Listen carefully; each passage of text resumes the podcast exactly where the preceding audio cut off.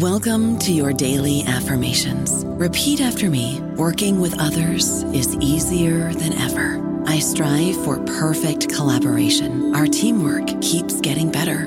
Yeah, affirmations are great, but Monday.com can really get you the teamwork you desire. Work together easily and share files, updates, data, and just about anything you want all in one platform.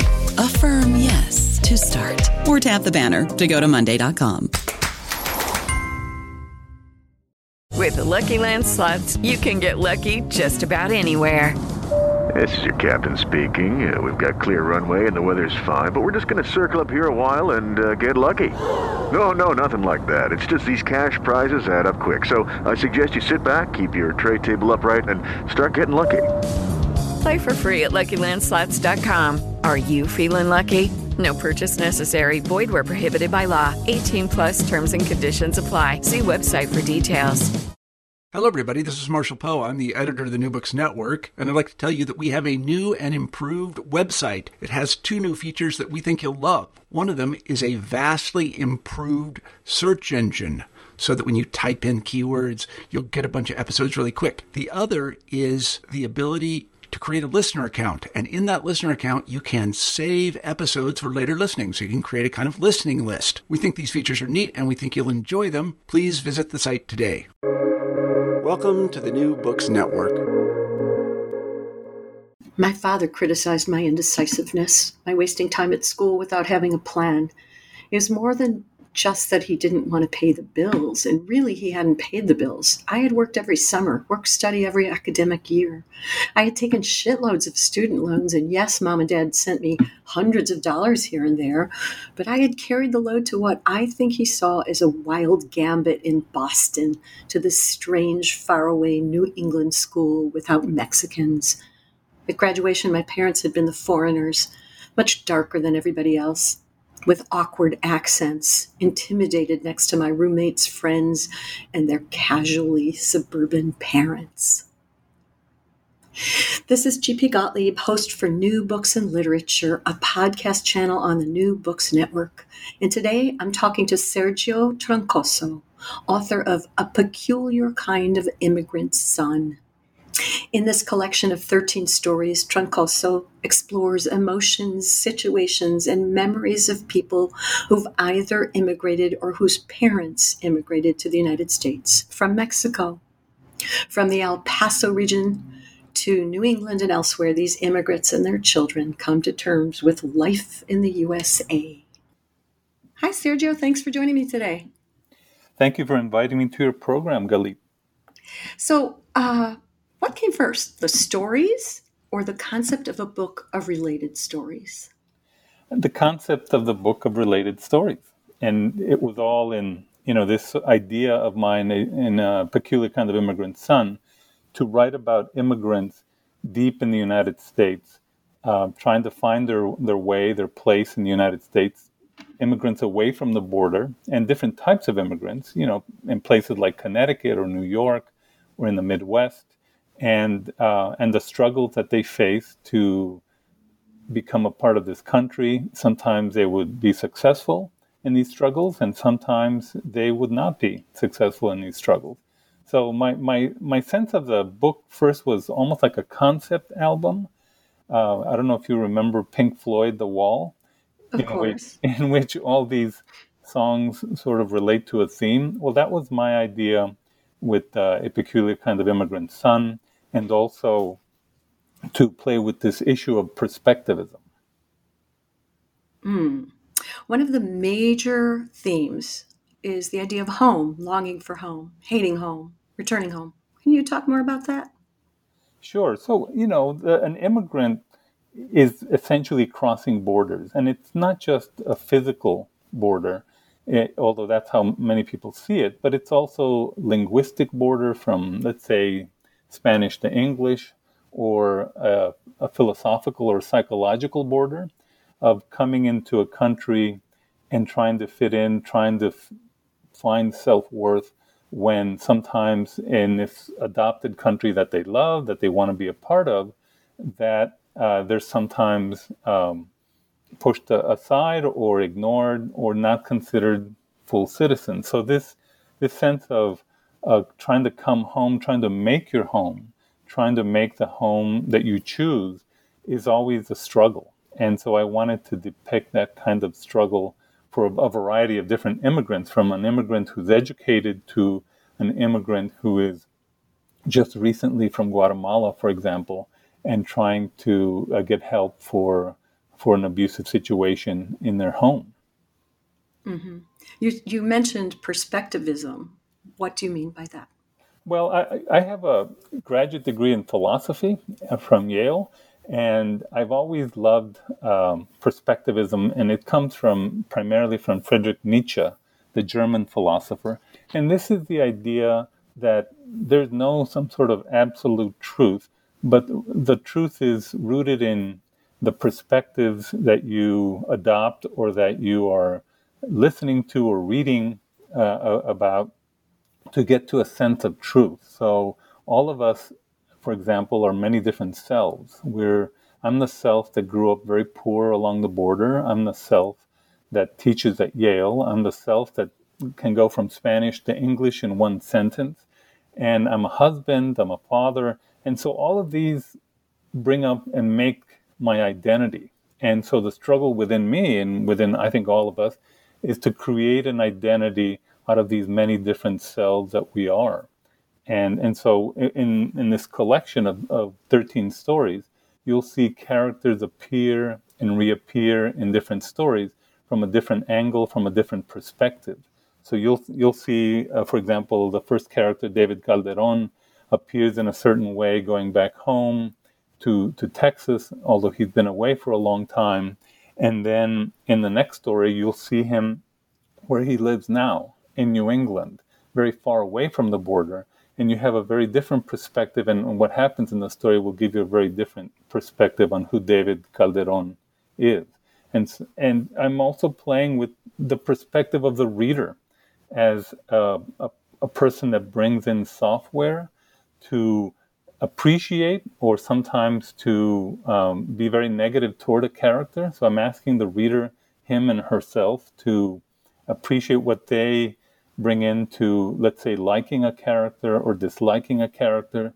So some readers will start thinking, oh, I think I'm going to like this character that appears in this first group of stories. And then the next, you hear from uh, this character later in another story from a very different angle. And it may be a little bit, uh, the reader might be taken aback by this character and say, you know, I thought I knew who this, per- this character uh, was, but I'm now getting a very different angle and I'm not so sure. And I think this is typical of perspectivism and, and trying to understand the whole of any person. We all have very different uh, selves. Yes, we do. Nearly every story conveys something about family, and you covered a roller coaster of emotions. Did you leave anything out so that you can write more books? well, I can always write more books. I'm okay. working on a couple right now but no, I, I, I, you know, when I write, I am deeply embedded in my characters and in familias, you know, in in how I grew up in El Paso. You know, I grew up very poor along the Mexican border. In fact, uh, less than a quarter of a mile from from Mexico in Texas, and and the values that I learned from my family are what helped me uh, go to places like Harvard and then Yale and then end up teaching at Yale.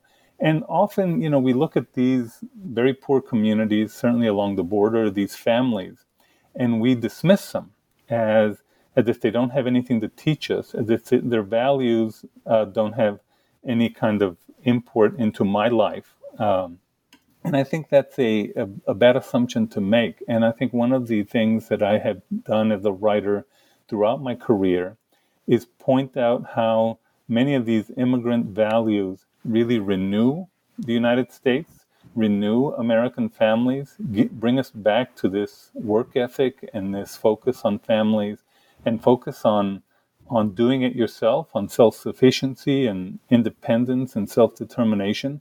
Some of these values that are at the bedrock of our country that began with, with the pilgrims when they came to a place like Connecticut, where I am now, and survived very brutal, difficult times in a, in a difficult landscape, and they did it by focusing on their families and focusing on what mattered right in front of them and, and creating um, those opportunities even when things were very tough. So, so that's, I guess, my, my spiel, so to speak, on, on why I focus on family so much, because my family meant so much to me and still means so much to me from El Paso and and it's not like I don't have criticisms, as you as, you know you I'm sure you saw in in the different collections of stories. There's some things I valued and loved from my families, and some things that I discarded, and I felt I uh, I didn't want to follow that particular uh, value or or that particular practice. So it's always this hybrid, and I think any immigrant will understand this. You know, you're you're making yourself creating this identity as you go borrowing from here and then discarding from there and then a, and then also using the values you learned from your family the best one to make a new american identity. It sounds not just like an immigrant it sounds just very human. Your characters convey a lot of emotions about they where they are geographically like you were just speaking about um, the el paso border, Boston, where you were at Harvard, or Connecticut, where you went to grad school at Yale. So, can you talk a little bit about the geography, the significance of geography or place in your writing? Well, uh, the, you know, the, the first place that has always meant so much to me is uh, a little the little town of Ysleta. Ysleta is Y S L E T A, and this was on, on the outskirts of El Paso. It was really a rural area, uh, maybe about 2,000 people or so. And it, and it had a, uh, you know, when my parents came over in the 50s as, as Mexican immigrants, it, you know, we didn't have uh, electricity. Uh, we had an outhouse in the backyard, which we dug ourselves, and cotton fields in front of us, and a horse farm not far from our house, in fact, just uh, across an irrigation canal. And so this landscape for me was very stark, but also a, a playground that that, as I have described in some interviews, it was like a Mexican version of Tom Sawyer and Huckleberry Finn. I would go and fishing and, and walking to the to the desert, to cotton field, and this this expansiveness that you see in the far west Texas certainly meant a lot to me um, in terms of, for example, humility. I, I, I believe that the landscape created that sense that I am just a small part in this huge world with huge mountains and this incredible sky in West Texas that you can see forever. And and and so that that landscape had that kind of dramatic effect on me. And when I went to, you know, to to the East Coast, I had never been to Massachusetts. Uh, this was before the Common App. And so when I landed at Logan Airport in Boston, and the cab driver drove me to to Harvard Square. I'd never been to Harvard. I'd never been to Massachusetts. So it shocked me the greenery, the the that landscape of almost like a forest surrounding the school. At least it seemed to me it was a forest because I grew up in the desert and and there was sort of another love of it, but also the, the danger of the forest, the danger of being in a in a foreign place uh, where you're the only you know Mexican in your dorm, and suddenly you speak with an accent, whereas in El Paso you did not have an accent because everybody or 80% of the population is Mexican. So the the landscapes as I traversed them and and and got used to them, and sometimes fought with them had a very profound effect on my on my character. Right here, where I'm, I'm speaking now from Kent, Connecticut, and one of the things I love about Kent is the forest, the bears, the deer, the bobcats. You know, the the fact that um, you're surrounded by this, uh, be- you know, beautiful nature, but also sometimes dangerous, and it's a very different kind of danger than in the desert. But for me, that's that sense of adventure of not knowing exactly what's behind those trees and what's around your house um, is uh, is thrilling and, and is really the source of mystery. So so for me, that's how the landscape. I hope I, I answered your your question, Galit, has mm-hmm. affected my writing. Yeah. In several stories, you mentioned an amazing grandmother who survived the Mexican Revolution. Is she based on a real character? And you can you say more about her? Yes. So the, the grandmother, often in, in many of my stories, and certainly in a peculiar kind of immigrant son, um, I mention her in Eternal Return, which is the last story in the collection, is, is based loosely on my, my grandmother, my maternal grandmother, Doña Dolores Rivero. And she was my, my hero. She was the person that, in many ways, made me into a writer. I would, as a as an eighth and ninth grader, I would bike from Ysleta, which is on the outskirts of El Paso, all the way 15 miles to downtown El Paso to a tenement where she lived. And she was this tough as nails older lady who the, fa- the family lore was that she had shot and killed two men who attempted to rape her. And she was, my parents were afraid of her. She ran her household with an iron fist. if my grandfather, who was a very jovial and, and funny man, did not hand over his his check or, or money from being a gardener, my grandmother would turn around and hit him with a broomstick on the head. Uh, she was she had survived a tough situation during the Mexican Revolution, and that's how she ran her life. And for for me, this it, she was a, a, character come to life who was my grandmother, who was a great oral storyteller, and would tell us and tell you know her grandson these violent, exciting stories about the Mexican Revolution. And she also did not filter anything out, uh, which I loved. She she told me these exciting stories that were true about her life and how she survived. And so when I was when I was at Harvard and and had gone there, you know, really clueless, and my parents, by the way, never visited me at Harvard until I graduated, so I was really there alone. Um, and I called her and I wanted to quit. My grandmother um, told me over the phone. She said, "Sergio," in Spanish. She said, Sergio, don't come back with your tail between your legs. Show them who you are. So, of course, my grandmother didn't know what Harvard was. She had no clue even where it was in Boston, but she understood how to fight.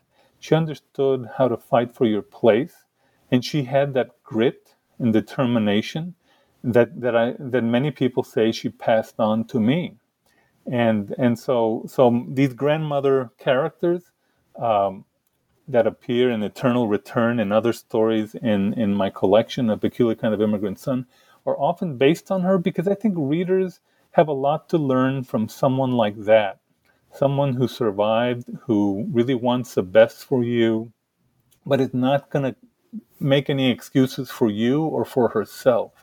She is this truth-telling person that that is always in my head and has been very important in my life as a writer. And I keep going back to her because I, I don't want people to forget her, and I don't want to forget her. I don't know about you, but I'm very busy and I don't have a lot of time to cook. That's why I subscribe to Factor. Eating better is easy with Factor's delicious, ready to eat meals. Every fresh, never frozen meal is chef crafted, dietitian approved, and ready to go in just two minutes. You'll have over 35 different options to choose from every week, including Calorie Smart, Protein Plus, and Keto. These are two minute meals. Factor meals are ready to eat and heat, so there's no prepping, cooking, or cleanup needed. They're flexible for your schedule. Get as much or as little as you need by choosing your meals every week. Factor is the perfect solution if you're looking for fast, premium options with no cooking required. Sign up and save. We've done the math, and this is important. Factor is less expensive than takeout, and every meal is dietitian approved to be nutritious and delicious. Head to factormeals.com slash NBN50 and use code NBN50 to get 50% off. That's code NBN50 at factormeals.com slash NBN50 to get 50% off. Maybe she'll get her own book one day from you. okay. Oh, uh, many people have asked me to do that, and one of these days I think I will do it. Hmm. Several of your characters are men in their 50s, as you are, unless you're older. And two of them, David and Carlos, are married to Jewish women whose parents weren't happy with their decisions to marry a Mexican American. So, my actual question is why was the problem that the men were of Mexican descent rather than that they were from a different religion? Well, it's you know, in in I, mean, I, I, don't think there's a easy answer to that. I think in David's case, um, you know, you know, I, I, am thinking of Davis and Carlos Garcia, the two characters you mentioned, and, and they're a little different. Um, I, I, think the issue was for their, their conflict within their, their intermarriage was not so much that um, that you know their their spouses were were Jewish, uh, but it was you know that they were just from a different place, from a different uh, community, and and not from the border. On the other hand, you know, on on for you know for Carlos Garcia, um, his spouse Sarah Monshine, you know, does know some Spanish, and she can relate to um, Carlos's parents, and so I think that has helped um, bridge that border. And all of us are crossing different borders. Um, and it's not just Carlos Garcia and David Calderon crossing borders to, um, you know, to, to marry someone who's outside of their culture and their religion.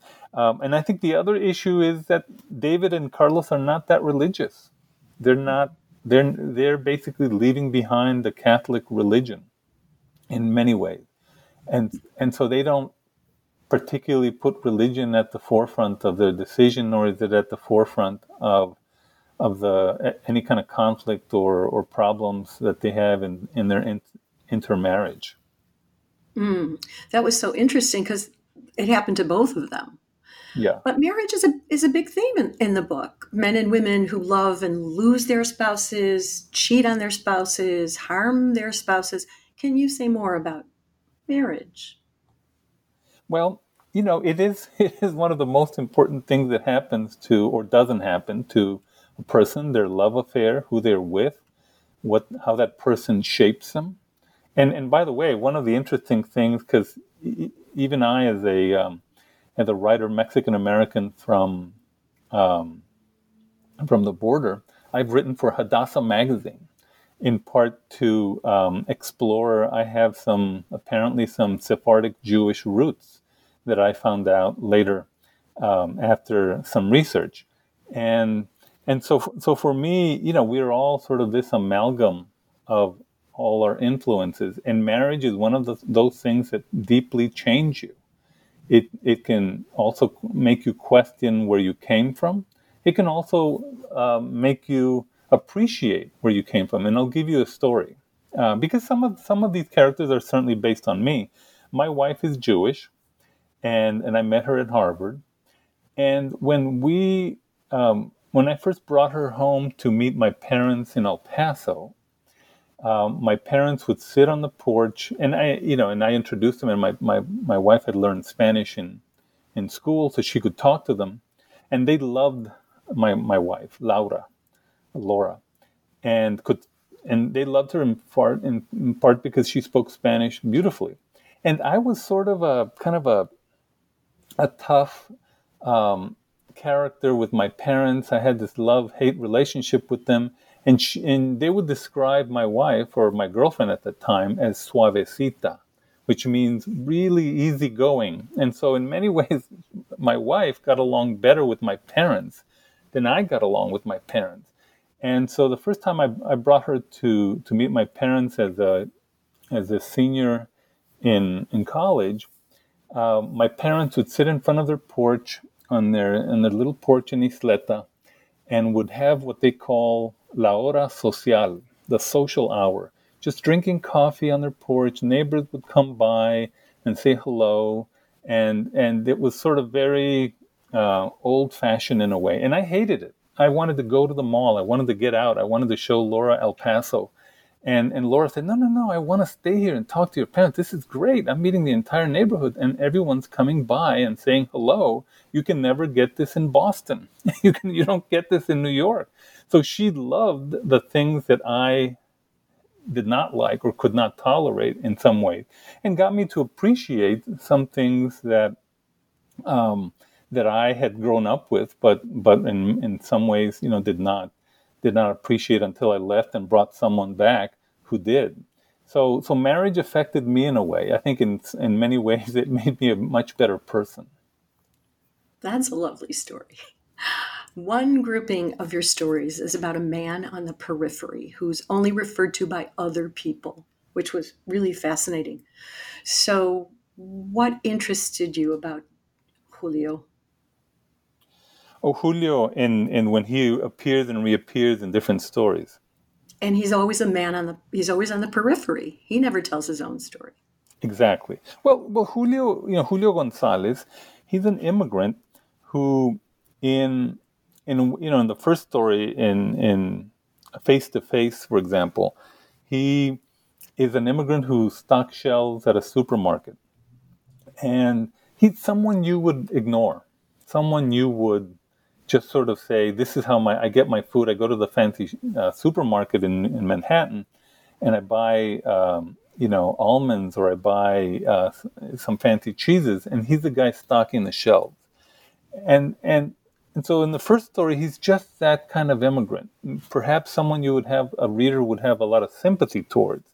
And then later you find out in the next story, Yamika, that, you know, his, his, his Guatemalan wife is coming to the police station to report Julio as being abusive toward him, toward her.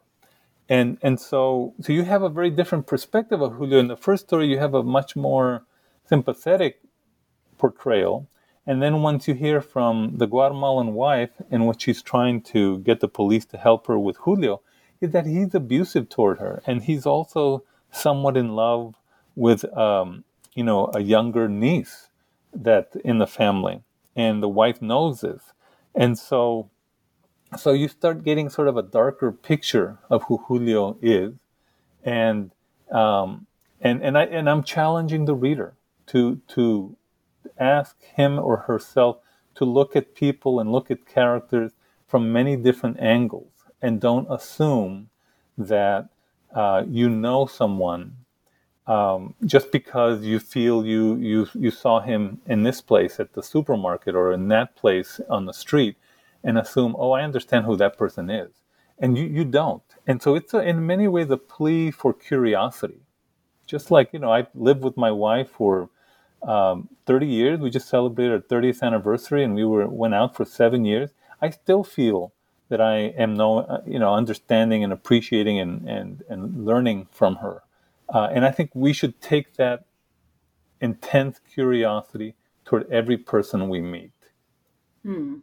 Congratulations, 30 years. That's no small achievement. I thought that story, Yamaka, is the was the most heartbreaking story because the wife is trying to she's like she's really upset and she's worried about what Julio is going to do and not a single person there understands Spanish. And, and that's the loneliness of the of the that Guatemalan immigrant. Her her name is Ximena Garza, and uh, with an X, uh, Ximena Garza, and and that's the, the problem with when you only know Spanish, and you need help from the authorities. You need the police to come and help you, um, you're trapped. You're trapped in language. You're trying to break out to explain to a police officer that is that is, you know, she's trying to be helpful, a police officer, but she just doesn't understand what's going on with Ximena. So that that entrapment um, is what is what Ximena's trying to break out of, not just in her marriage, but also in language and and it's a it's a tragic story because it happens every day. And in fact, that story I I got from uh, something similar that happened in New York from a um, from a newspaper article I read. Hmm. Yeah, but I I didn't think the tragedy was that she. It, yeah, that was a problem that she couldn't speak English. Why didn't they have somebody who spoke Spanish?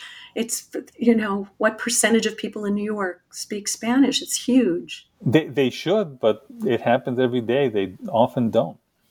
So that's also something we can learn from that. Um, I found it interesting that medicines of different kinds play a role in several stories. How did you come to look at medicine as a literary or philosophical question?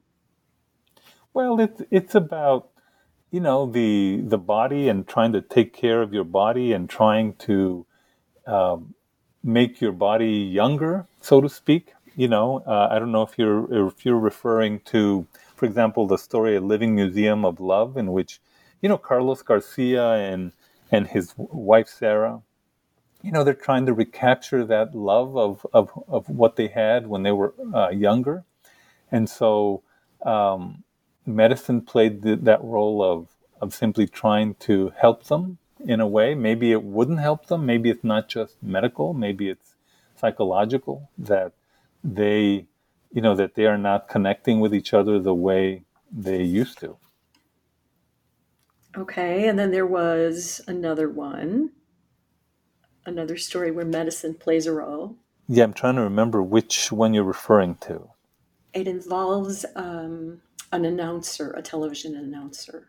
Oh, oh, face to face. Yeah, Ricky Quintana, the the the the um, the analyst in in biomedical research.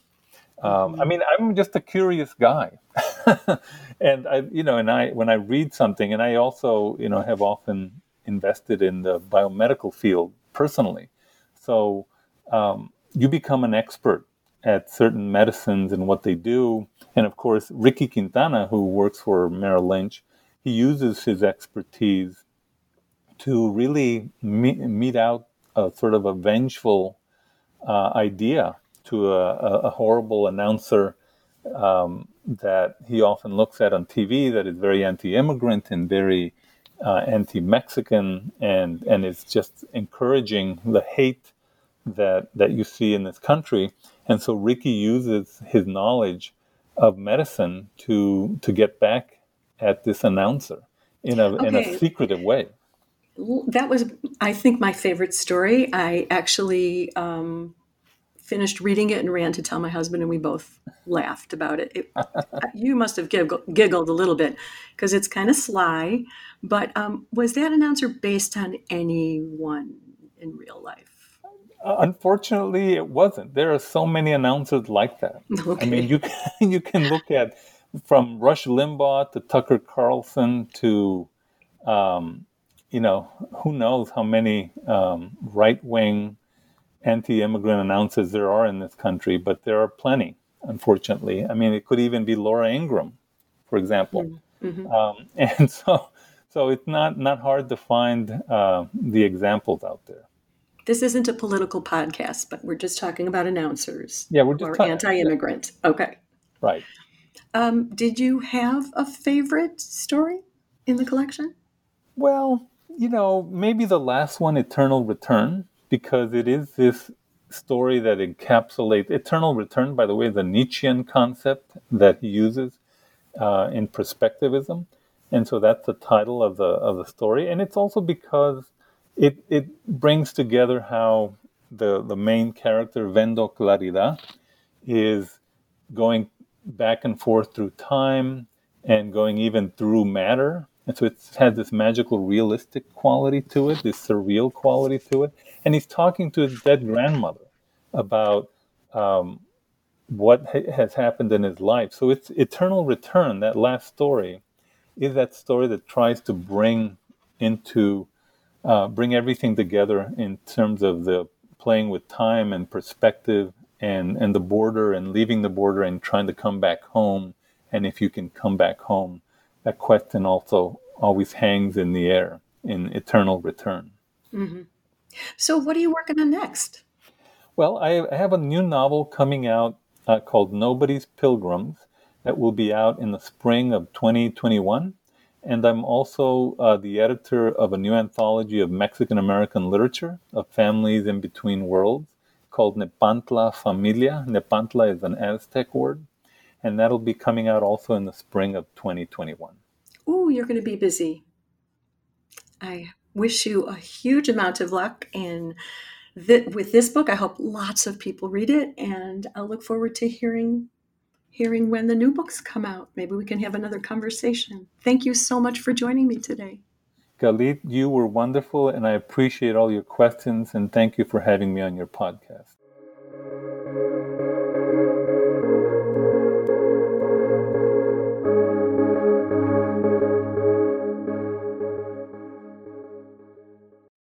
Hello, it is Ryan, and I was on a flight the other day playing one of my favorite social spin slot games on chumbacasino.com. I looked over the person sitting next to me, and you know what they were doing?